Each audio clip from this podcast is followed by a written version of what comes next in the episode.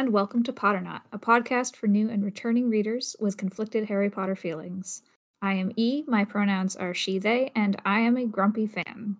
I'm Adela, my pronouns are she, her, and I am a tired fan. And I'm Zoe, my pronouns are she, her, and I am a jaded but satisfied fan. And this week we will dive into the good and the bad of Harry Potter and the Goblet of Fire, chapters 34 through 37, the final four chapters Priori Incantatem, Veritaserum, The Parting of the Ways, and The Beginning. Uh, astute listeners may have noticed that we missed a week. We had technical issues with the recording that we originally did for the two chapters 34 and 35. As well as the fact that time doesn't exist. Time is fake. We all forgot. We had technical problems. And so we decided instead of trying to just recreate that episode, we would just read the last two chapters as well and smush it all together. Which now that we've read them, I sort of regret not doing that in the first place. Yeah, I don't think we would have had enough to say about the last two chapters to make up a full episode. I might Ian I have, a lot of but I, notes. I think a lot of my topics are the same for both sections. A lot of it is just me being generally annoyed with how JKR is wrapping up this book. So it would kind of have been two of the same episode. Yeah, which makes sense. Although I am really satisfied. We talked about this book as like a mystery that isn't a mystery. We talked about the brain worm, and E finally now knows what the brain worm is, despite the fact that it is unsatisfying. Yeah, like- we, we are going to have to redo all of that because that episode does not exist. That episode does not exist, but I will say that like for an a book where it's a mystery that becomes a mystery in the last 10 chapters or whatever, it is so satisfying as someone who is rereading the book to see the end of the mystery and to have all the pieces put together. Even all the way to the very end, That is there is a lot of satisfaction for me. wild to me because I know. this is the least satisfying of all of the books so far for me. Oh lord. All right. Worse than 2, huh? Eh, it's two i think because the stakes were so much lower in two Mm, i am less bothered by it it's just that's a fair. bad self-contained mystery Yeah. I think this one is all over the place. The at least book two was all like I don't know, it all led up to it. It made sense, even if it wasn't good. yeah book two was contained within the school Yeah.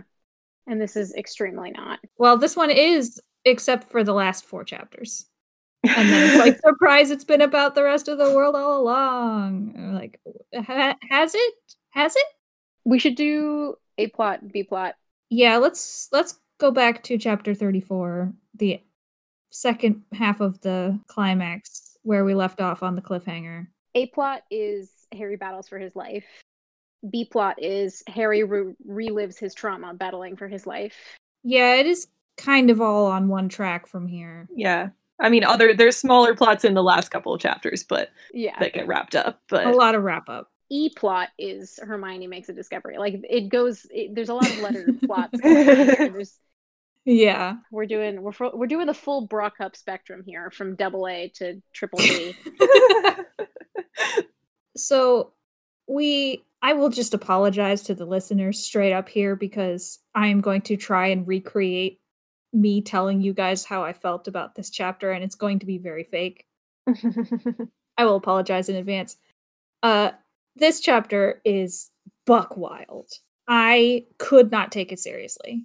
And I know that it's a huge like climactic moment, like it's Harry facing down Voldemort for real for the first time and it's this huge like dramatic moment. But also they fly away and then they get it wrapped up in a golden cage. Yeah. It just so the I think it started at the beginning of the chapter for me where Harry's like, "Oh, I learned about this in dueling club." And I was like, "Okay, you're going to put me in dueling club and I am not going to be in the moment here." which is a shame because like I get where JKR was coming from with that memory. I mean, it makes sense. That is where he learned that spell. It's just not written well. The th- Yeah. the theme of these chapters is it's not written well, but Zoe doesn't care. Yeah. Uh, It's, you know, once again we're back to my experience with this book has been severely hurt by the fact that we read it so slowly. Yeah. Us reading it so slowly has also changed my view of this book. To not like it as much. I'm a, I'm very excited for the wrap up episode for this book because I feel so differently than Yeah. the two of you, despite all having the same problems that the two of you had. I suspect it's going to be the same thing that happened with book three, but we'll we'll save that for the next episode. but like, yeah, it's not written well, and yet I really enjoyed the journey that it still took me on. Like there are bits and pieces that are just bad to the point where I can't ignore it. Like Adela pointed out in her notes, the like get up and fly away before you're wrapped in the cocoon of gold when the wands Yeah. connect is just it's like I I was rereading these chapters today as I was writing up my notes. I was like, the moment to moment writing is fine. yeah, it's like sports writing. It's the scene, the ideas, and the execution of the ideas. Just the whole priori incantatem spell is a lot. It's a lot, and it gets worse when Dumbledore explains it. Which is honestly, I'm glad we're re- re-recording this so I can link those two things together because It like theoretically inside your head, if you're a writer, you're like, this is awesome. yeah, and then you actually have to write it and you have to explain it and the idea that priori incantatem makes the last spells that you do come back right? And so that's what's happening when their wands are connecting. And it's connected by this big golden thread and Yeah, the wands lot of, like- connect.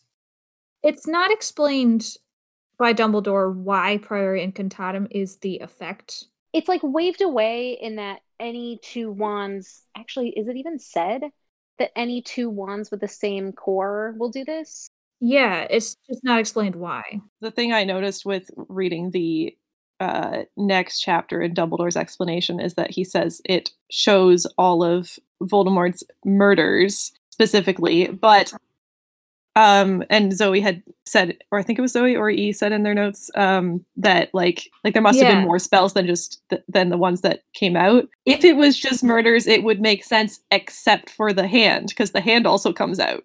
So then it's not just murders. Because, like, the priori Incantatem spell, as we saw it earlier in the book, does not match up with this effect, which is like ghosts coming out. Well, that's specifically because of the two wand cores.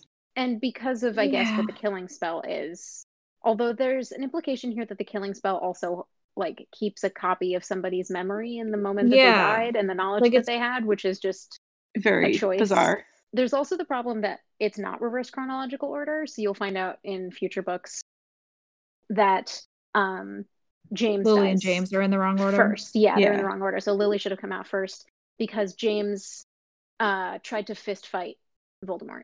He put his wand down they put harry to bed and then voldemort busts in their house and comes upstairs and james is like i'll hold him off. With what?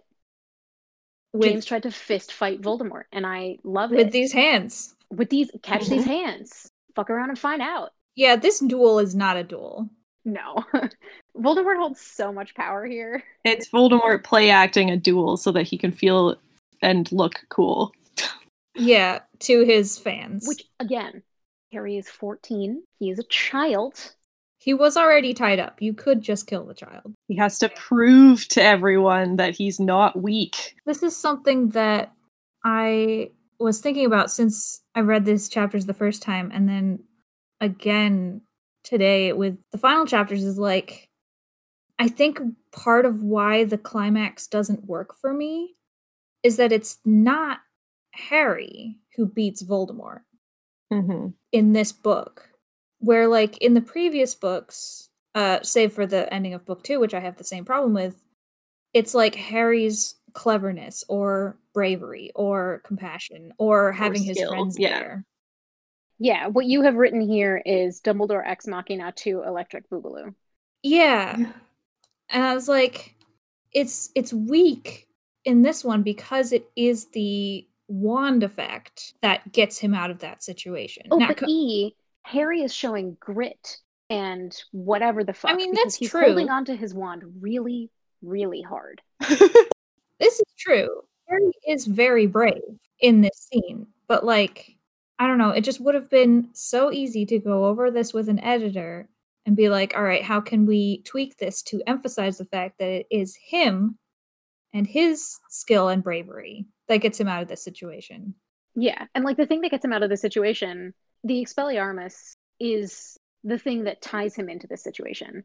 But the thing that gets him out is actually his athleticism, diving behind headstones and getting out of the way of spells. Yeah. And his skill with the spell Accio, where he can Yep. pull the cup, which, by the way, is apparently a two way port key, despite the fact that that makes no sense at all. Because why would Moody slash Crouch have wanted anybody to be able to escape? But whatever. But he's able to call that to him while holding on to Cedric, while dodging. Like, that's the thing if you're right, like if there had been a better editor, first of all, the whole golden cage would have been shorter. Yeah. Yeah. There's really no need for that to be the climax moment. Yeah, like Harry gets himself out of the Imperius curse here. He dives in and out of spells. He Yep. hits a number of Death Eaters. He matches the speed of Voldemort's spell throwing with his own Expelliarmus. Like, Yeah. That's impressive in and of itself. I just realized like the whole Priori Incantatem spell is not necessary except to show the connection between the two wands. Like there's no we, nothing in that is valuable to to Yeah. us or to Well, Harry. It it lets Cedric come back It from the fridge and say, yeah. You're doing great. Yeah. And it lets Harry see his parents, which I guess, like, I mean, that's something also. yeah. oh, but E and Adela, you have to remember, we saw the most important character here, the absolute linchpin on which this book hangs, which is Bertha Jorkins. Mhm. Bertha Jorkins. Bertha Jorkins was here. Yeah, I I'm sorry, JK, but you did not give me any reason to care about Bertha Jorkins. It's like Adela's right. This shows the audience that the wands are connected, but you don't even find out why they're connected until the next chapter, and it's not even important for a little while. We already specifically knew that, right? Uh no, we didn't know the wands were connected. We knew that Did we? Well, no we Didn't- didn't. What's his name? Tell him back the in book one. Yes, Ollivander When he got it? that Okay, The yes. phoenix that gave the feather for your wand gave one other, and it's the person who gave you this scar. We knew that they both had the same feather. We didn't know that there was like a magical connection that that that that Yeah. affects. Yeah. We just knew that they were connected in that way. Just We also didn't know it was Fawkes, which is like I don't know why that was like a big is it necessary for everything to be connected to Dumbledore? Yeah, like why is that a reveal? Fawkes is the only Phoenix we've met. Of course it was his. I do think that the Harry coming back, like reappearing on the field scene is very well written, even if it doesn't make any goddamn sense. how all those people are in there. It doesn't make any goddamn sense. And like Moody, I keep calling him Moody. Crouch.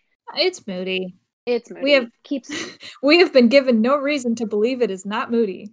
Yeah, he talks about like the fact that he could see through the outer hedges, but it's unclear if he can see through the outer hedges because he's using some sort of spell or it's his eye, or if all the judges can at least see through the outer hedges. Yeah. Yeah, that scene is written as if uh, Harry and Cedric have landed outside the maze, not back where they were, which is not how portkeys work. It's it's written like that because nobody would be able to see them otherwise, but Yeah. also it's written that Harry sits there and waits with Cedric's body. And it's a little unclear if that's like his trauma making him lose sense of time or if he actually is waiting. Like there's Yeah. so much bullshitting around space and time here. Also like Yeah. Are you telling Which, me like- that this only took 10 minutes? In the grand scheme of things, doesn't bother me that much. I'm I feel like he was at least gone for like half an hour with the whole spell to get Voldemort alive, Yeah. and then the speech with the Death The Eater, duel duel. Like the duel was quick, but every, the monologue was five pages long. Remember? The movie version of this has them coming back outside the maze, and the reaction of the crowd makes it very clear that they can't see into the maze in that version, which makes sense, but also seems really boring. Yeah. I don't mind the minor fudgery of like space and time to make it dramatic. Except that why is this anyway? It just doesn't Yeah. make sense that he's able to come back at all. No, the port key being two directional does not make any sense. I have a small rewrite. What if instead of a port key, he summons the port key and it does nothing, and he accidentally apparates like right outside the Hogwarts gates? he just has no. He has never learned a single thing about apparition yet. Is the problem? I know.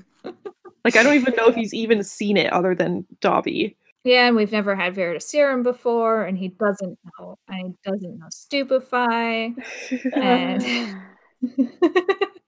We've already rewritten the end of book three. Um, I think that the I do think the portkey like portkeys don't usually go both ways.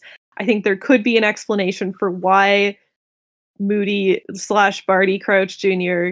Uh, made it do that, which is to get Yeah. so that Voldemort could come to the school. I mean, this is only the second portkey we've seen. She Yeah. could have just made it so they're two way. Like, there's not a ton of reason why it couldn't be. Yeah, exactly. Yeah, basically. It, it would just take tweaking the description of the World Yeah, Cup. it's not that big of an issue. Um, E, you had a lot of issues with the the big brainworm reveal. Yeah. So okay. So I after getting through all of the nonsense with the prior incantatem chapter, I thought that the Veritaserum chapter was very good. Like Harry getting back, like processing all of this trauma in the moment, like being surrounded by people, like not knowing what's going on. Um, and then Moody taking him off, and I was like, all right, it is time for some shit to be revealed because this character has been here the whole book and we haven't learned anything about him yet. And he's in the cursed teacher position. He's in the cursed uh, staff role. I was so disappointed by the Crouch reveal Uh, because he got, I mean, he's doing this whole villain monologue. Well, a villain reveal where he's like, it was me the whole time. And there's nothing I hate more than a Death Eater who went free. And I was like, oh, fuck yeah. Like, this is who Moody is. Like secretly, he's been a Death Eater the whole time. secretly like he was a former death eater like he got reformed he became an auror to hunt down the others i was like yeah this makes so much sense and then he was like haha it's been me under a potion the whole time or dumbledore reveals that or whatever Yeah, he and he like changes back the like uh the polyjuice potion runs out at exactly the right amount of time, which is the same thing that like in every TV show somebody walks in the room after somebody has said something and there's no way that they could have heard what was going on.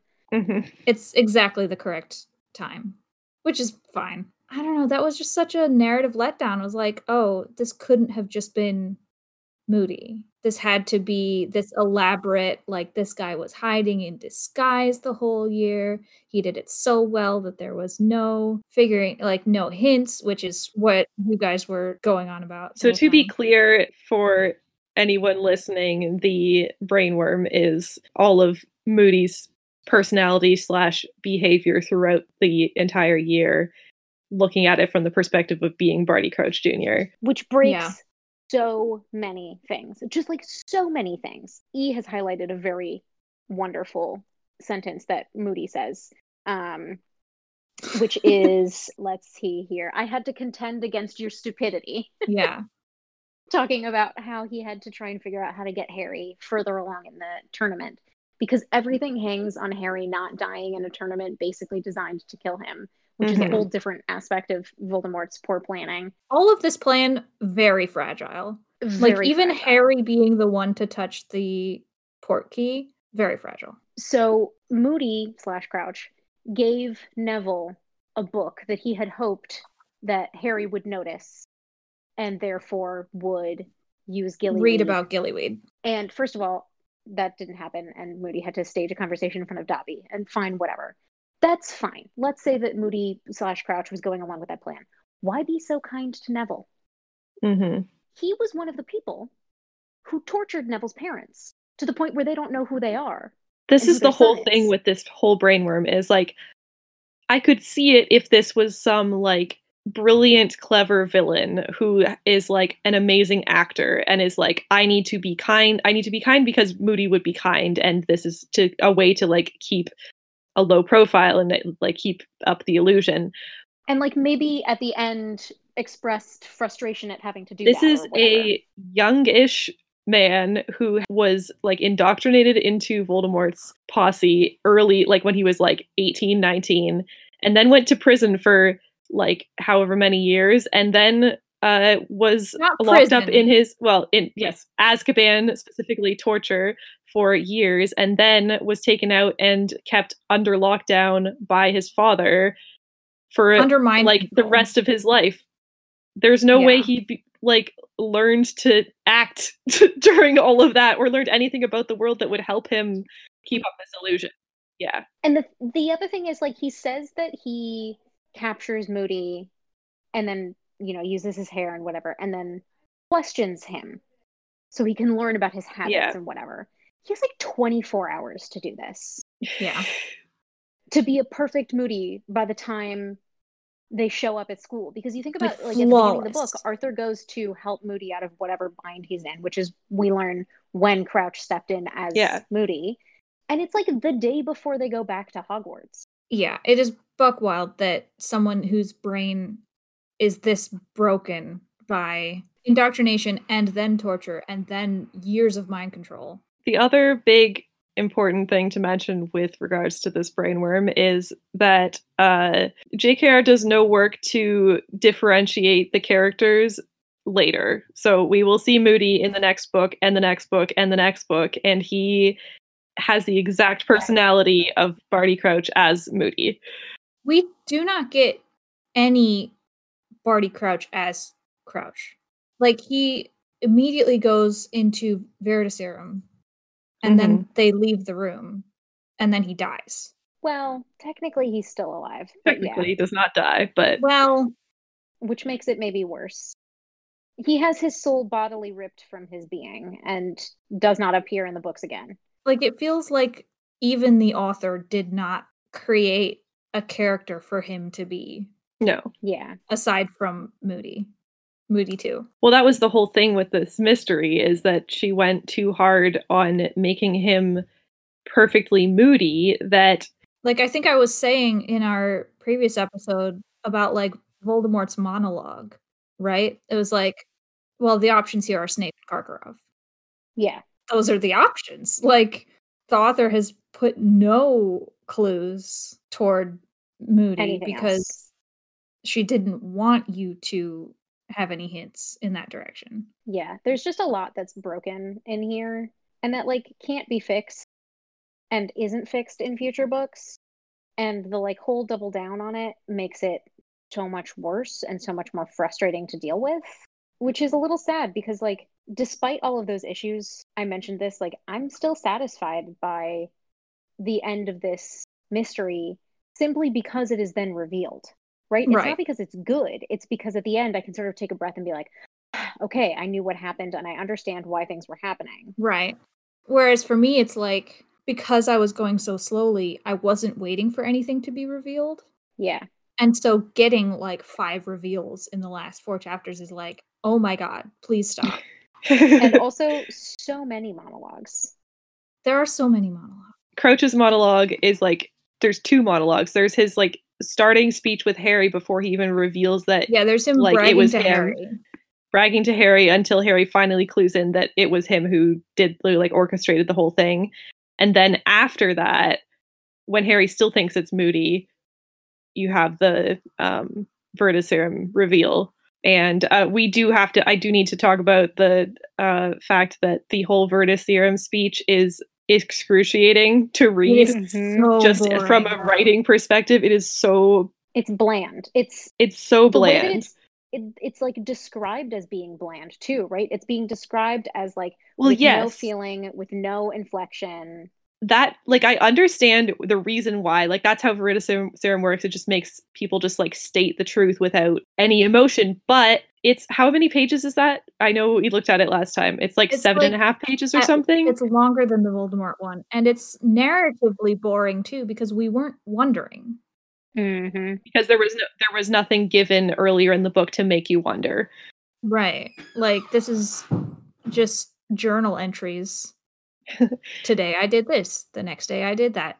Then we went there. Yeah, Adela, I think maybe described this as like it's basically if I go back and read the journals that I wrote when I was like eight, nine, ten, it was Yeah. like we went for a walk. I read my book.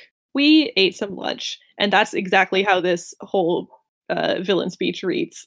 Yeah. And it's like we didn't need to know. Like I guess it ties in how Bertha Jorkins was related. And I know you were wondering about that. My issue is less with the content and more with the, just the specific writing. Like I feel like it's fine to get all the information. I just don't like the short sentences, no like Yeah. Yeah. Especially short- emphasis. Just yeah, the short sentence thing is the thing that bugs me the most because it goes on for so long. If it was like one page or two pages, maybe it would be okay. But it's like seven and a half pages of that happening. Yeah. It's fairly excruciating, which is sad. because like you honestly do have so much to think about. Not that you were wondering, like you keep saying, but you do have a lot to think about because she's created this mystery that you now have to go back and reread. Mhm. Yeah. Right? That's the thing that she's done, where she says, like, okay, it turns out that all of these interactions, like we were saying, they're broken now in some capacity, except that they're not. And so now you have to go back and reread them. This is definitely a book, and I think this is something you mentioned uh, in our first recording, rest in peace, which is like this book. There's a gap between this book and the next book in terms of like publishing year. Mm-hmm. There's a three year gap. This is the one where you get to the end and you're like, oh my god, I have to reread this because none of this was set up, which makes you think like, oh, now I have to go back and hunt for the clues. Mhm. Yeah, and there aren't any. And there aren't any. Like you get to the end of like a competently written like I don't know an Agatha Christie or like the recent movie Knives Out. You get to the end and you're like, "Oh, I see where that came from." Mhm. Because the hints are sprinkled through well enough and like the parlor reveal or whatever is like calls back to specific things well enough that you're like, "Oh, I see." And you're satisfied Yeah. which this book is not. I mean, I guess that works for her in a way. It would make more sense. I just thought of this because of the way like there are not no clues about Moody. The whole time you're thinking, well, it's Karkaroff or Snape. It's Karkaroff or Snape. And then we have the really random red herring of Ludo Bagman. For a mystery, for the purposes of being a better mystery, it would make more sense for Ludo Bagman to have been the villain because there were Mhm. actual like little pointers towards him that made you that made you like completely dismiss him, but still be there. You know? Yeah, he kept coming up as like Harry doesn't believe it, and so it feels like a red herring in the moment. But Yeah. it could have been a really cool reverse red herring to be like, ha ha, this whole time. Turns out, yeah, there would definitely need to be more of him in the middle of the book. yeah, I, do, I definitely do not want that. That is not what I'm saying. I'm just saying like yeah, yeah, yeah. the clues for him were better than the clues for Moody. and we do find out what's what the What's fuck going on with- going on with him, which Yeah. is like almost a throwaway moment with Fred and George. But we It's find out such- that Nonsense. it's it's nonsense and it never comes back. But the reason it's there is so Harry can give his hard-won gold to Fred and George. I feel like she didn't. She didn't need to make them that suspicious in the early chapters. I mean, I also don't think that that entire like plot line was necessary for Harry to give them like he knows that they want to start a go- joke shop. He doesn't need Yeah. Yeah, like he could he would have just done that. That's a Harry thing to do. they don't need to have also lost all their money. Yeah. Yes. He gives the gold to Fred and George, and Fred and George were trying to potentially blackmail Ludo Bagman, who, who they bet with that Krum would mm-hmm. get the snitch, but Ireland would win the World Cup. And they won. And Bagman, as it turns out, gave them leprechaun gold. So it evaporated. which is explained in exactly that length of time in like the last half of the book. Yep. Which, fine, whatever. Yeah. Should we talk about parting of the ways chapter now? Sure. Have we have we have we exhausted the Moody reveal? I guess the last thing I would have to say is that I would have been way less annoyed by the Moody twist if it had just stopped at this is who Moody is. Because I think that Yeah. makes sense for there to be no foreshadowing Mm, yeah. if it was just who Moody is. Because like you did get a lot of setup at the beginning that like he hates Death Eaters so much. Mhm. the one thing that I want to add that we talked about last time, um, and I kept hinting at when we were looking at the pensieve chapter, is that in the pensieve chapter, you see Crouch in the courtroom, and he's very scared. Oh yeah. Mhm. He's terrified. And in this chapter, Veritaserum, and the previous chapter, right? Like when you when he brings Harry in and he's gloating, and then he tells this whole story under Veritaserum, and he's still so proud of himself. He is proud of every single thing he did. And Yes. in our last episode, we talked a little bit about that. Maybe he's just like a rich boy who suddenly had consequences, and like that's why he's so scared in Right. Mhm. the That's why he's courtroom chapter. I don't know. The more I think about it, I still don't buy it. Like he was willing to push back that hard against his father, still facing consequences, being a prisoner in his own home, and Mhm. still be that proud. I just feel like there's no way he would be No, he was that always cowed. I think that and- was throw that yeah, that that courtroom scene is specifically only written like that so that we do not suspect Barty Crouch Jr. At all. Yeah, which is wild because before that courtroom scene, he doesn't exist. And there's no reason, like, we don't suspect that he broke out of Azkaban and was a prisoner under his father, became moody, and came to. Te- Why would we suspect this? Why would I have guessed that? So I have a couple of um just I was just thinking of like ways that there could have been clues about Moody Yeah. throughout the book. Like it, there could have been something about uh his behavior being a little bit different like Moody in the courtroom scenes, like Harry noticing, well, oh, he's changed a bit since like this like this is this is this is a long time ago, like maybe he, he's like more stuff has happened to him and he's like a little different now. Like him just noticing something different. And then aside from just uh, physical differences which is all he notices or and or just like some other character who knows moody making some offhand comment at some point being like oh that was odd. Yeah, it would literally just take like one or two characters being like, yeah. "Wow, you're a little different." Which could have very easily be done, been done in that uh, malfoy turning into a ferret scene with mcgonagall like she could have said she could have like made some comment that's like Like, is "Oh, weird. you didn't used to be this cruel," or whatever. yeah It could even be like, did the scare, like, referencing the time that Arthur had to go, quote unquote, rescue him, did it, like, really scare you that bad that X, Y, Yeah. and Z? Right? Like, you could even tie it in even tighter than that. yeah. It, yeah, I totally agree. That would have been those really are good. those are clues that wouldn't wouldn't tip you off enough to be like oh he's not moody but they would like they would be actual clues they'd be Yeah, something because the answer could always be like, yeah, it did scare me that much. Like, yeah things are getting worse, didn't you hear? yeah And yeah, exactly. Yeah, yeah, hundred percent right. That would have been good. It's just more evidence on the this book is a first draft pile. Yeah, Mhm. because when you're this wealthy and this famous, and your books are making this much money, editors are scared to edit you. And the thing is, I think that that's not an unreasonable fear, right? Mhm.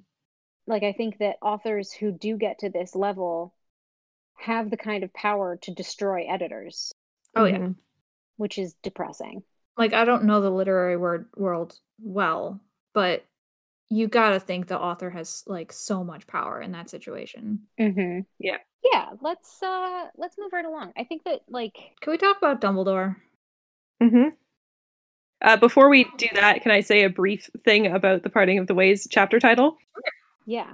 So, in the movies, fourth movie, uh, Barty Crouch Jr. is played by David Tennant. Yes. the chapter in which he dies or in which he gets his soul uh, sucked out is called the parting of the ways in 2005 the, the season finale of the first season of new doctor who uh, was the first episode that david tennant was on and it was called the parting of the ways It's the episode where Chris Eccleston turns into david tennant I think it's the year the movie came out. oh yeah that makes sense because exactly that's what yeah because david tennant david tennant was barty and then he dies and then he becomes the doctor which is just I mean, that's a pretty good glow up. yeah And then the Anyway. only thing I know about Doctor Who is that gif of him in the rain. Is that from that? Is that from Doctor Who? yes Who? that is from that that is from from there, yeah. I didn't know if that was actually season from, two like- um That's him being very sad, which he is frequently. it is a very good gif i love david, david tennant i do not think that he uh was good for barty crouch jr but Mm-mm. um yeah anyway What does I mean, we're gonna watch the movie in a couple weeks, but does he get more to do? yeah well a tiny bit yeah, the courtroom situation is very different. Adela's right. also there's a tiny bit he's in it a bit more than he is in the book because they put him in randomly in another part of the movie anyway but like not much more. yeah God, I'm so excited to watch the movie. me too i'm excited to not be uh thinking Slowly reading the book. i don't want to be like in brain mode Yeah, yeah. It's great movie for no brain. okay so anyway that chapter let's talk about dumbledore The chapter art for Parting of the Ways is the Dark Mark, by the way. And we will put it on Twitter. It's I think a more interesting version of the Dark Mark than the one that everybody gets tattooed, but whatever. Yeah, Also, I had never don't get seen this tattoo. yeah don't get this tattoo I had never seen this one. Also, what the fuck? Why do people get this tattoo? Um, shout out to You're looking at the TikTok that I sent you. Yeah, racism in general. messages up. Celia, um, what is her last name? So there's a TikToker. Uh, what is her wait, hang on. Her handle is is Cecilia is Gray. Cecilia is Gray. Uh, she her TikTok um, account blew up like last year because she was determined. She was trying to get uh, JKR to block her on Twitter. Like that was basically Yeah. like her whole thing. She was like, "I'm trying to. I'm day three of like trying to get uh, JKR to block me on Twitter." Um, I respect but that. anyway, she uh, she made a TikTok about uh, the dark mark tattoos, um, which is basically what we were talking about last time. And the comments of that TikTok were very depressing to read because there are a lot of people who are just like, How dare you say that my tattoo is bad? like they're like, "Oh, I regret it now," and it's like, "You regret it now? You knew what you were doing when you got it." like, Yeah. Yeah. uh, I also have a number of Harry Potter tattoos, and none Yeah. of them are the Dark Mark. You have so many options. Anyway, whatever. Shout out to Cecilia is Gray. It's a very funny TikTok. Great and uh, insightful Harry Potter criticism. And also great mental health talk on her Yes. TikTok. So indeed. highly recommend. Uh, Party of the Ways. Uh, Dumbledore. Dumbledore. I I don't know how to introduce this. May I try? Yes. there are two little things that I want to try introducing to see if this will sort of ease us into the Dumbledore talk, which is does Harry really need to recount everything right now? Yeah. Again, he's just heard everything. Does Yeah. he really need to recount everything? And the answer is yes for plot reasons. And then also, when he is recounting, he talks about Voldemort taking his blood. And yes. the text reads For a fleeting instant, Harry thought he saw a gleam of something like triumph in Dumbledore's eyes. Weird line. Yeah. So I think that it does make sense for Harry to tell Dumbledore everything right now. I do. I agree with Zoe about not having to stay there while Dumbledore tells Sirius about it because so Dumbledore, what Dumbledore has heard is he heard, heard this whole story of Barty Crouch, but all he has heard from Harry is Voldemort is back. So Dumbledore needs to know like exactly what happened. Dumbledore also needs to hear it. So I think that makes sense for Dumbledore to get Harry to tell him that now. I think, in a way, the thing that Dumbledore says, which is like, just let it out now instead of putting it off, is Yeah. probably also not bad advice. because then he can rest and like let the adults deal with it. Yeah. Now, if he had actually been allowed to rest after that, Yeah. instead of all of the rest of this chapter happening in the hospital room. So there are two Dumbledores, right? There's whimsical, nonsensical, doesn't give a fuck, like harmful neglect Dumbledore. hmm And then there is wise, powerful, good advice mentor Dumbledore. Yeah. And as I, you know, as I read this, I'm like, does the author know that these are difficult to reconcile into the same person? Like, is she making Dumbledore complicated on purpose? yes. He's complicated on purpose, but we have to remember that she loves Dumbledore at like More he is anybody. her most favorite character. So I don't think that she sees any part of him as being like she might see it as like he's a flawed character, but like I don't think she sees any of it as like not making sense. Because I don't, I feel like she isn't writing his irresponsibleness on Mhm. purpose. Yeah, I agree. Like, I don't think she would say that is an intentional aspect of his character. yeah when you read his like caring thoughtful really quotable um inspiring conversations with harry and speeches and things it's uh, easy to understand why people would love his character Yeah, I love that guy. yeah that's a good that's a good mentor wizard character. Mhm. I don't think it's yeah. a good idea to also make him like literally god, Yeah. but like that character I can see. I just in the same chapter he sends Harry back to the Dursleys. Mhm. I There's like things happening, but yeah. I mean, yeah, whatever, protection magic, whatever. But he has been physically abused in that house.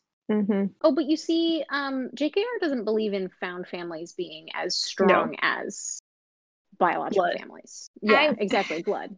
it is specifically because of petunia that harry is quote unquote safe at the dursleys because Yeah, she is blood just- related to his parents this happens at the end of the term. So he gets like, I don't know, two days at school before he's just like, all right, ship you back off to them. Never mind that Mhm. you're dealing with like one of the worst traumas a child can experience. Yeah. Yeah, you'll also notice there's no counselor Nope. at Hogwarts. But like it's not even like he's meeting with Dumbledore or McGonagall or someone to talk about Yeah. it. Or he's serious. Sirius Mhm. just leaves. Sirius is on a mission. Should we we should talk about like all the shit that goes down in the hospital wing. Yeah. Yeah. I didn't love this scene. Not just because it's happening in front of Harry, but just like, why are you putting so much? Like, this book is so back heavy. It's so back heavy. I have a couple of questions. Uh huh. So Harry goes to the hospital wing and Dumbledore's like, nobody ask him any questions. He needs to rest. Also, Good. Can we just, I would like to just point out the fact that there's this giant dog. This dog will be remaining with Harry for a while, said Dumbledore simply. I assure you, he is extremely well trained. And What? that's it. That's that's the therapy. That's Harry's therapy. he Yes, gets, a, he his gets to dog. have a therapy dog with him. People know that animagi exist. You don't just see a mysterious random animal and go, that's fine. That's normal Well- to be here. You're like, that's probably a person. I don't think it's that likely that someone would automatically think it's an animag- animagus. Animagi are very rare. There are no dogs at this school. Yeah, but his like, you know, people's families are there. It could be like maybe Harry has a pet. I don't think it's that weird. Not out of the realm of possibility for I think people could would think it's weird that there's a dog there. I don't think people would automatically be like, that's an animagus. I guess Yeah. we've seen like half of the animagi that there are in the series already. So, by the way, did Snape not know that the other dudes were animagi? Nope. Nope. Okay. and Harry goes to sleep. When Okay. Harry wakes up, it is assumed that a couple of hours have passed. He slept for at least, let's say, two hours. A little Mhm. while. Why the fuck is Winky still in the room with Barty Crouch Jr.? She's just there. You'll notice that they talk about the Dementor's kiss, which we will come back to. And then also, was Crouch not moved? Crouch was not moved. He continued to stay in Moody's office. Don't know who was guarding him. I guess McGonagall.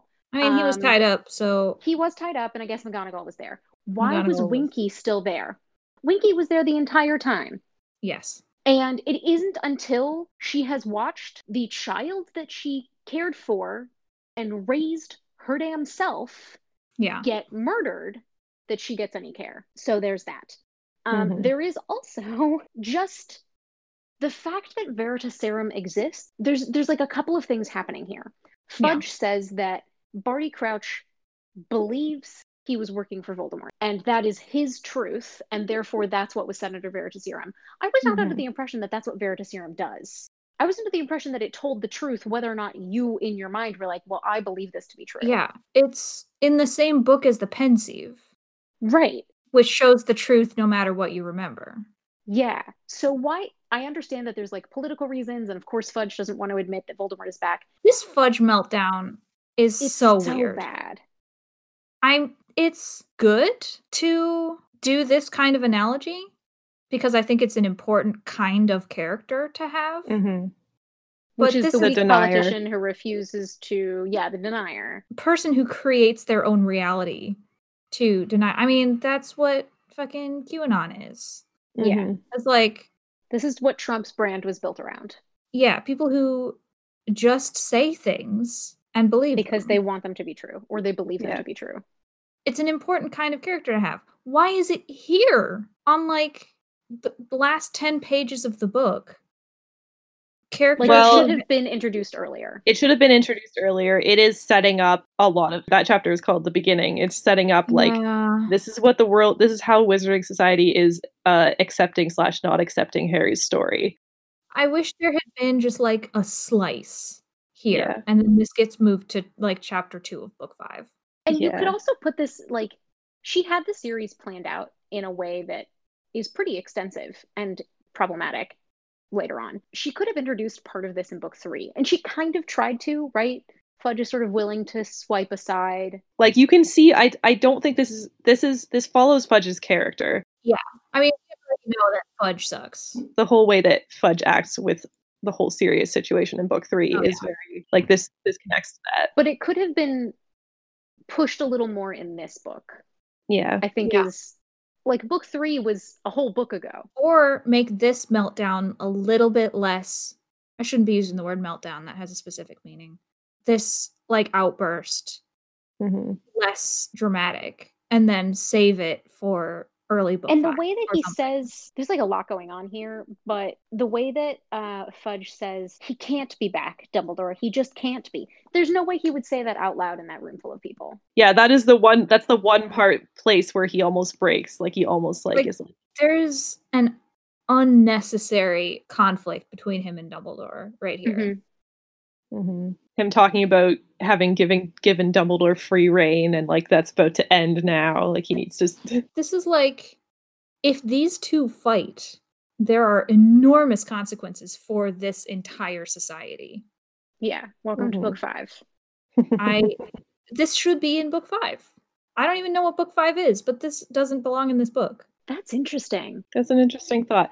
I would push back on that because I think if it was kept off until book five, it would feel too like it wouldn't feel like it was set up enough. On Uh, not the specific argument about Crouch. Just no, like, I no, I just mean like the whole like I think it makes sense for Fudge's view of this to be set up in the end of this book because but I it think it would be too too much of a twist at the beginning of a book for him to change that.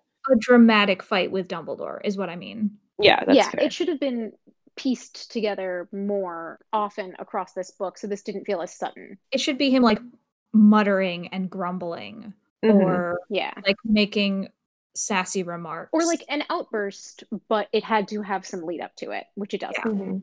it's just very weird. I do have respect for Snape in this one Yeah. instance. Single one, O N E, number one, one instance of respect for Snape in the entire series. which is Just marching up to Fudge and showing him the dark mark. Oh yeah. Like that that's ballsy. That is Like- ballsy. To to know to have enough confidence in yourself in your position and to know and to genuinely fighting on the correct side of history here. Yeah. To be like, nah man, he's back. And this Yeah. is how I know. And Yeah. now you know my past. Like that is that is not a small thing that he did. No, and that is I wish that that version of Snape had moved forward throughout the rest of the series. I I can infer that it does not. yeah, that's the only time you're ever going to see anything somewhat decent from Snape. So, Yeah. Cool. um, Cool, cool, cool, cool, cool. One instance of respect for Snape in this entire series. Uh, if you are a fan of the ending of the series, do not at me on Twitter. I will simply block you. yeah, same. There's one. There's one part in book five where I would say, uh, not the Yeah, same type okay, of like respect for Snape, but like it's a good scene. Understanding. But Yeah. you know, yeah. Um, anyway, there's like a lot going on in this chapter. Those are the big points that I had. I have some other issues here. Uh, why has Dumbledore not gone to see the Diggorys? It's been like three hours since their son came back dead. There's some other issues with timing here. Uh, the fact that apparently every Death Eater gets the Dark Mark, but only 30 of them show up. This is some. I don't think there are more than Snape. 30 Death Eaters. I still don't think there are more than 30 Death Eaters. Maybe just like generic white supremacists. Yeah, exactly. There That's might be I'm. like 50, but only 30 of them were brave enough to apparate in or whatever. That's true.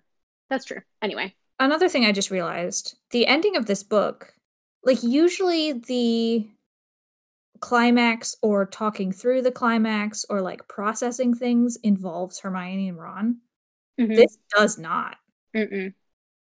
Like, there is, I mean, and it's intentional because they're trying to avoid talking about it. But, like, there is no involvement of them. you should be prepared for that to continue that frustrates me. in in a way that makes a lot more sense in the early parts of book five.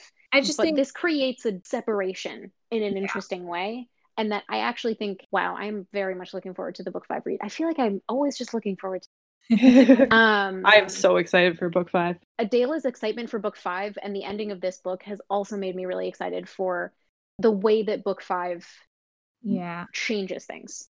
I just can't help but compare this to the haunted house scene in book three, Mm-hmm. where Where they were standing Harry- together. and Hermione and Ron are all working through it at the same time. Yeah. I don't know. This is just about the adults, really. It's not even about Harry.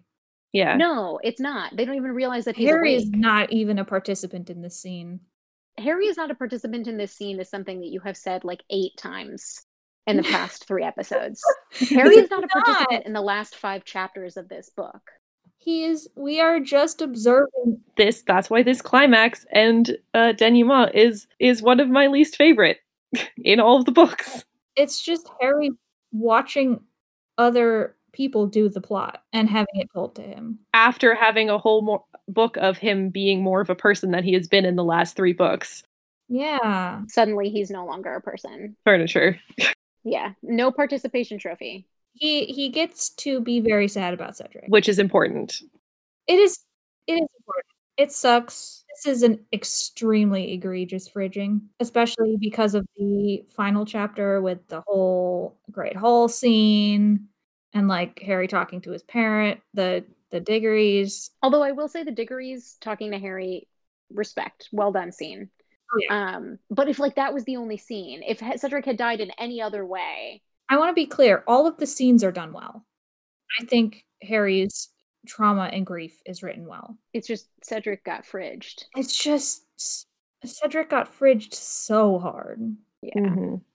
that it is like it feels bad to read because this character is only here to provide grief for Harry and for House Hufflepuff, I guess. We're, already talked about this, but the Dementor was used to remove Barty Crouch Jr.'s soul. He no longer exists. Specifically so that A Fudge wouldn't believe and most of the wizarding world wouldn't believe that Voldemort back is back and B Sirius still has to be in hiding. That was ha- Yep. that was that's why that was done.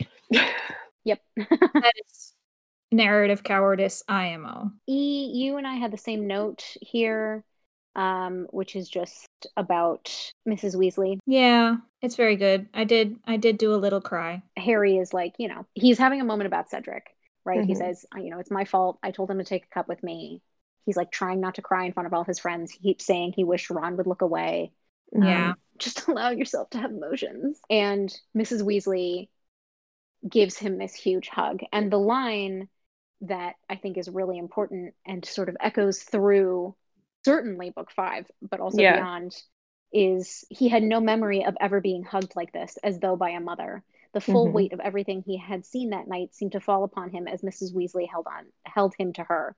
His mother's Yeah. face, his father's voice, the sight of Cedric, etc. Just like this moment where he gets to experience having, you know, JKR, a found family that loves him very much. It's holding it's him holding everything in just holding himself together for so long, long and then finally being allowed to just like relax for a second and it's like yeah. Yeah. Um, I would like to yell at Dumbledore. Uh-huh. Stop putting Harry in the spotlight. Yes. Also, it's Cedric's funeral. He did not to be need to be in the speech uh during the leaving feast at all. Yeah, Like, fuck off, Dumbledore. The rest of the speech is really good. Yeah. I would like to kick JKR in the shins for making Slytherin House one uniform group of students who are Mhm. all evil. And we haven't talked a lot about fandom in the past few chapters because there's just so much shit happening in these chapters that we needed to talk through and like implications for future books and implications for this book. But Adela and I have definitely both read a lot of fic and a lot of headcanons and a lot of Tumblr posts where like and we have talked about them where Slytherin is not a monolith. Yeah, people in real life who identify as Slytherins reclaiming the uh, identity of Slytherin for uh Yeah. for Not less being evil. horrible things. Yeah. Yeah. Um, and I think that that's important because I think JKR has a horrible. She does such a bad job with Slytherin. She does even an okay job. It's Slytherin and Hufflepuff that just totally get shafted in terms of like Mhm. everyone is the same. At yeah. least in Ravenclaw, you eventually get Luna, and in Gryffindor, you've got like Neville versus Hermione versus Ron versus Harry. You've got like, like with personality. Hufflepuff, at least they're all the same, but in a completely like harmless. there's a couple of Hufflepuffs that you I think meet some notable Hufflepuff. Yeah, Yeah. there's some notable Hufflepuffs. But with Slytherin, they are just all, and this extends to Snape in a way, just cartoonish like villain bullies. Mhm. Yeah. Man. Yeah. I don't get it. The only likable Slytherin we ever see is Tom Riddle in the memories. there is one other one, but C would be and C would be. I guess yeah. Never mind. Um, C would be a really big Uh-huh. exaggeration for how much we see this character. Two Slytherins who are cool. Not evil. Well, I mean, t- Tom Riddle's evil, um, but you know, was likable in school. Yeah, likable. likable is a better way to well Ch- charming. Likable in that Harry liked him until he knew that he was Voldemort. yes charming is a really good way to put Yeah. it there is also one character in book six whose name is slughorn who is a slytherin i wouldn't say that he's likable but he's not evil at Yeah. least Yeah. It's Yeah. just but that doesn't it doesn't count because it's the students that she's painting with one Yeah. brush right yeah. It's just I went into this series expecting the smart house, brave house, kind house, evil house thing, but like it is so much worse than I expected. Mm. yeah Like I expected the Slytherins to be like all selfish or all snooty. No, and they're they're evil to the point where Draco, and I feel like this is sloppy writing of Draco based on what we've seen so far, but it might not be. In on the train is like, I hope Voldemort murders you. I'm evil and I love him. Yeah. I don't know if it's necessarily sloppy because we also had I mean he is 2 years older now but he did in book 2 yell like enemies of the heir beware. You'll you'll be next mudbloods. Like he's he's kind of is a little bit like that. But that's when it was all like kind of fake. it was theoretical. Like you'd think he would have Yeah. got a fucking uh, letter from his dad being like, "You need to chill about this. This is real, and people who say shit But are he- literally going to start would getting arrested." Again. I don't think so. I don't. I think that like the Malfoys and certainly Draco think that because Voldemort is back, they have like nothing's going to happen to them now. Like they are autom- like especially Draco is automatically like he doesn't think there's going to be any consequences for anything he does. I can understand that based on I don't know. I feel like it's wild to assume that like I can just announce I am evil, that I love Voldemort in a place full of random other wizards and not have Mhm. any consequences come to me.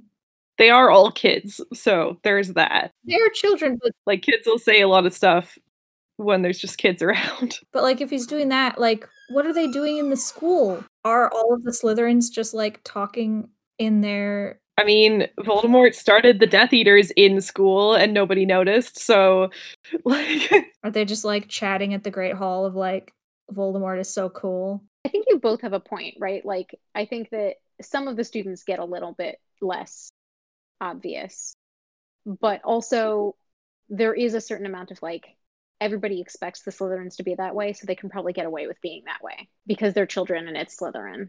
and there's no uh Slytherins among them that will tell anyone about it because they're all Yeah. evil. Yeah, it just feels Yeah. like a like if if we're comparing like it's a Nazi allegory, right? Mhm. Yeah. Like the way that Nazi symbolism and stuff is so regulated in Germany, Mhm. You would think that it would be the same you'd think like so after um, the First War. like for one example, uh the first Star Trek show aired in the 60s. hmm And there were a couple of episodes in Star Trek that mm-hmm. used where they go back in time and explicitly confront Nazis. Gotta punch the Nazis They gotta punch the Nazis. And those episodes could not air in Germany because they featured swastikas on the. because they featured Nazis, even as the bad guys. Interesting. I think that the reason that you can so you should think of this as a Nazi allegory, but backed by white supremacy from the United States. Yeah. And I think that that's where the difference is, right? Like the Confederate flag has never been outlawed in the way that swastikas have been outlawed. And I think that that's the difference. And that you'll see that coming in to future books is that it is a Nazi allegory, but just like Nazism is backed by white supremacy in so many ways, it's a Nazi allegory that is completely held up by white supremacist yeah. styles of stuff. I wouldn't go so far as giving JKR the credit of that No. because I don't think that she was she we know from her future writing that she knows absolutely nothing about American culture. Um Yeah. and like Yeah. like I don't think that she was basing it on American white supremacy. I mean, I feel like the answer that we come back to every time is she didn't think this through on a societal level. hmm Yeah, which is really the answer here too.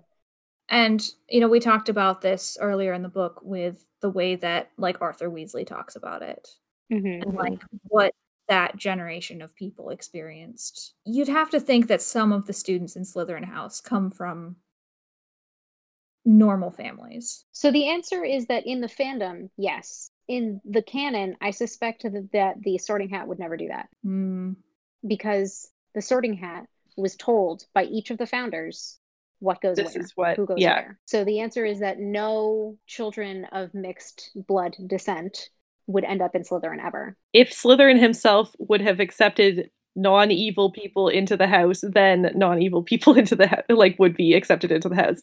Um, I guess the question is are there quote unquote pure blood that didn't go Death Eater? Yes. yes, um, Lots. Neville, but also uh, The and Weasleys. the Weasleys. Like what if um, Neville had been sorted into Slytherin? true. That's that's my question here is like some of the students in Slytherin would have been raised by a family like the Weasleys. Also, side note: Voldemort was in uh, Slytherin, obviously, but uh, was not. Uh, yeah, is mixed blood. So I think there are. I, there, there's definitely no Muggleborns in there, but there are like half blood people. I think we'll have It's to come back to this question because we see more Slytherin stuff in future books. It's just like the way that we see every character to a certain degree being so afraid of Voldemort and anything connected to Voldemort. Mm-hmm. Like they won't even say the name. Like it's all hush hush. Any kid who grew up with wizard parents has been socialized in this culture that is like this is the worst thing imaginable. We cannot talk about it. You'd think that Slytherin would get smaller every year. I mean, even if Slytherin is just the evil house, that like they would be a little bit more afraid about it. Everyone in this society is paranoid to the point where they were just sending random people to prison to torture prison. Not to cut that off, but we should briefly talk about Hermione's thing because we didn't talk about it yet, and also um, I want to briefly talk about uh, Harry giving the money to the Weasleys. I know we already did, but like I want to talk about it a bit Mhm. more. Yeah. Thing first because that happens earlier. Yeah. We found out why she ran off to the library. Yeah, Rita Skeeter is an non-registered animagus who is a beetle and who has been literally bugging the place. And Hermione sort of puts it all together and then traps Rita Skeeter in an unbreakable jar, which is why she slammed the window shut and separated Harry and Mrs. Weasley's hug. Yeah. Yeah. Only slightly better foreshadowed than the other things at the end of this book.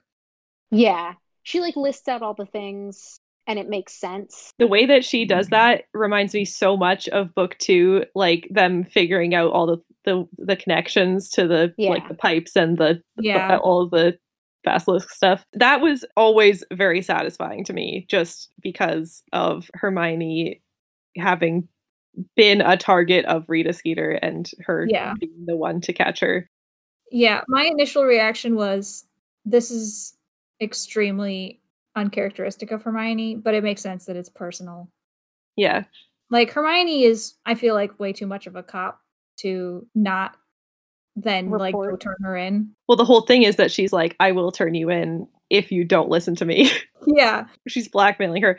Um, I also think like she was researching it, and I don't know if she necessarily had this whole plan. She just saw the beetle in the thing and was like, "Oh well, got her now," and then she had to make a plan after that. She must have had an unbreakable jar ready though, right? Well, I mean, probably Rita Skeeter wouldn't have transformed right at that moment and given herself away. she just grabbed her in her hand in the. Uh, That's true. It is just her hand. she just slams her hand down. That's it.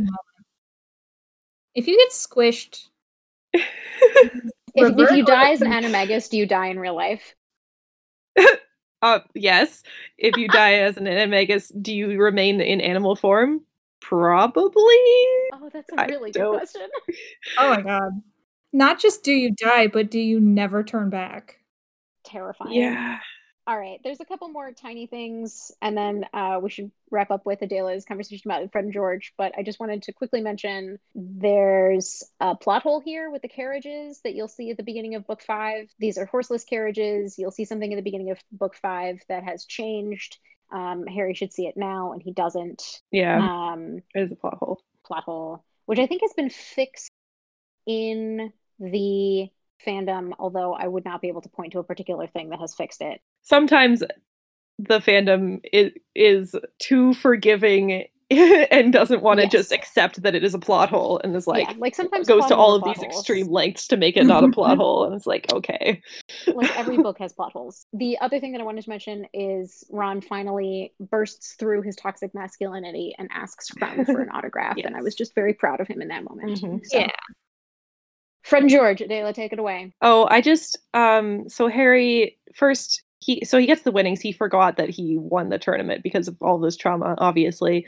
Uh he gets the winnings and first tries to give it to the Diggorys, which is very good of him and makes sense because Cedric also won, but they refuse. Then Harry doesn't know what he's going to do with it and he like on the spur of the moment realizes like when he's on the train, he's like, "Oh, I'm going to give it to Fred and George so that they can start their joke stop joke shop." And they like uh, refuse at first, but he's like, "No, use it for your joke shop. Like, I don't want it." And I just really love that because I really like Fred and George. I really like that Harry is friends with them, and like he knows that like he can't just give the Weasleys money. It's it's that weird thing we were talking about before Like the Weasleys would never take it. the the Weasleys wouldn't take money from Harry, but he's like, no, I, this is like an investment into your uh, business, basically. Yeah. And it's not just a gift, it is for a purpose. I also really like Harry's line that he says, you know, like we're all gonna need some smiles, we're all gonna need to Yeah. laugh. I'm not just doing this because you're my friends. I'm doing this because I think you're good at what you do. Mm-hmm. Is And the you should, implication there? Like, I like, I don't want you to give up because Mhm. you're you don't have any money and like no one is supporting you. It's very mature of him, and It's very pocket chocolate on like a trauma induced scale. Definitely. yeah, pocket chocolate. Oh, Harry.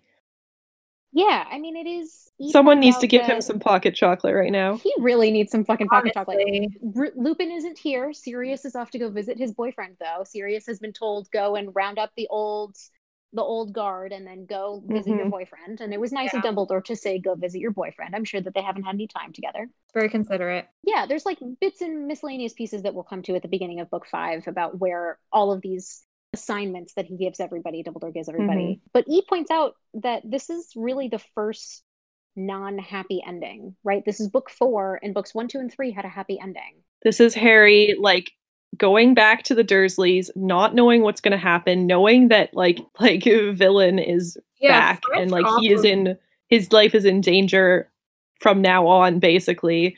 fresh off of multiple horrible traumas. Yeah. Yeah, I mean, the last two lines are pretty damn depressing. There was no point in worrying yet, he told himself as he got into the back of the Dursleys' car. As Hagrid had said, what would come would come, and he would have to meet it when it did. Yeah. The next couple of books have like they have it's it's like everyone everything's getting bad now, right? So there's going to be it's not going to be like happy endings like the other other the last few books each time, but they have some hope whereas this one is not like Right. Like you end on a, a small win. yeah, this is just Harry's like, yeah, things I don't things are going to happen and I'm going to be try to be ready for it and that's it. It's like you can see her making the transition from children's fiction to YA.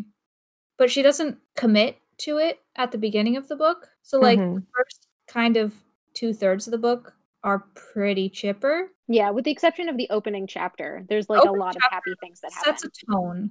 And then it rebounds to this is just a Harry Potter book. And then it takes a sharp left turn.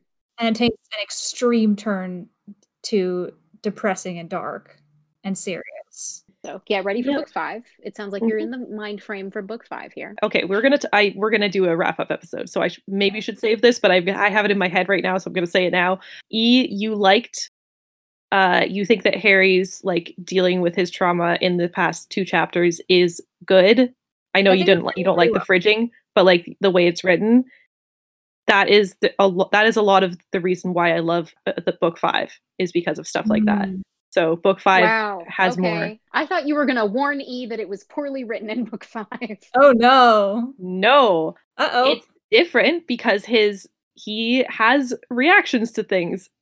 I like it. Anyway, I like book fives for the sa- same reason that that Zoe doesn't like book five. I'm excited. yeah, we're gonna have some we're gonna have some opinions on book five. But as Adela mentioned, we have a wrap up episode. Please send us all sorts of questions and also questions about the movie because we will be doing a wrap up episode, a movie episode, a couple weeks. Let off. us know which thing you were sending questions about. Uh, if you're asking about the movie or the wrap up, that will be wrap up will be our next episode. So please send us questions Yes. Send us all of your questions. and uh, comments, like thoughts about anything we've talked about throughout this book. If your opinion has changed over listening to us, like reread and talk about this book. So yeah, send us your questions. You can find the show on Twitter and Tumblr at Potternaut. As usual, questions with spoilers for future books, uh, go to the Tumblr, or you can send them directly to Adela or Zoe. I have been E. You can find me on Twitter at E CEL10E. I'm Adela. You can find me on Twitter at Aredhel, A R E D H E L underscore underscore. And you can buy the games that I write at wilderflower.itch.io. I'm Zoe. You can find me on Twitter at Zoe Topaz, Z O E T O P A Z, and buy my book Austentatious, The Evolving World of Jane Austen Fans, wherever books are sold. You can find more music by Morgan Jackson, who did our theme, at we did the time warp again.bandcamp.com. We finished a book. We did it. We did it. We finished the book. We finished the third longest book in the series. I'm tired. I'm so tired.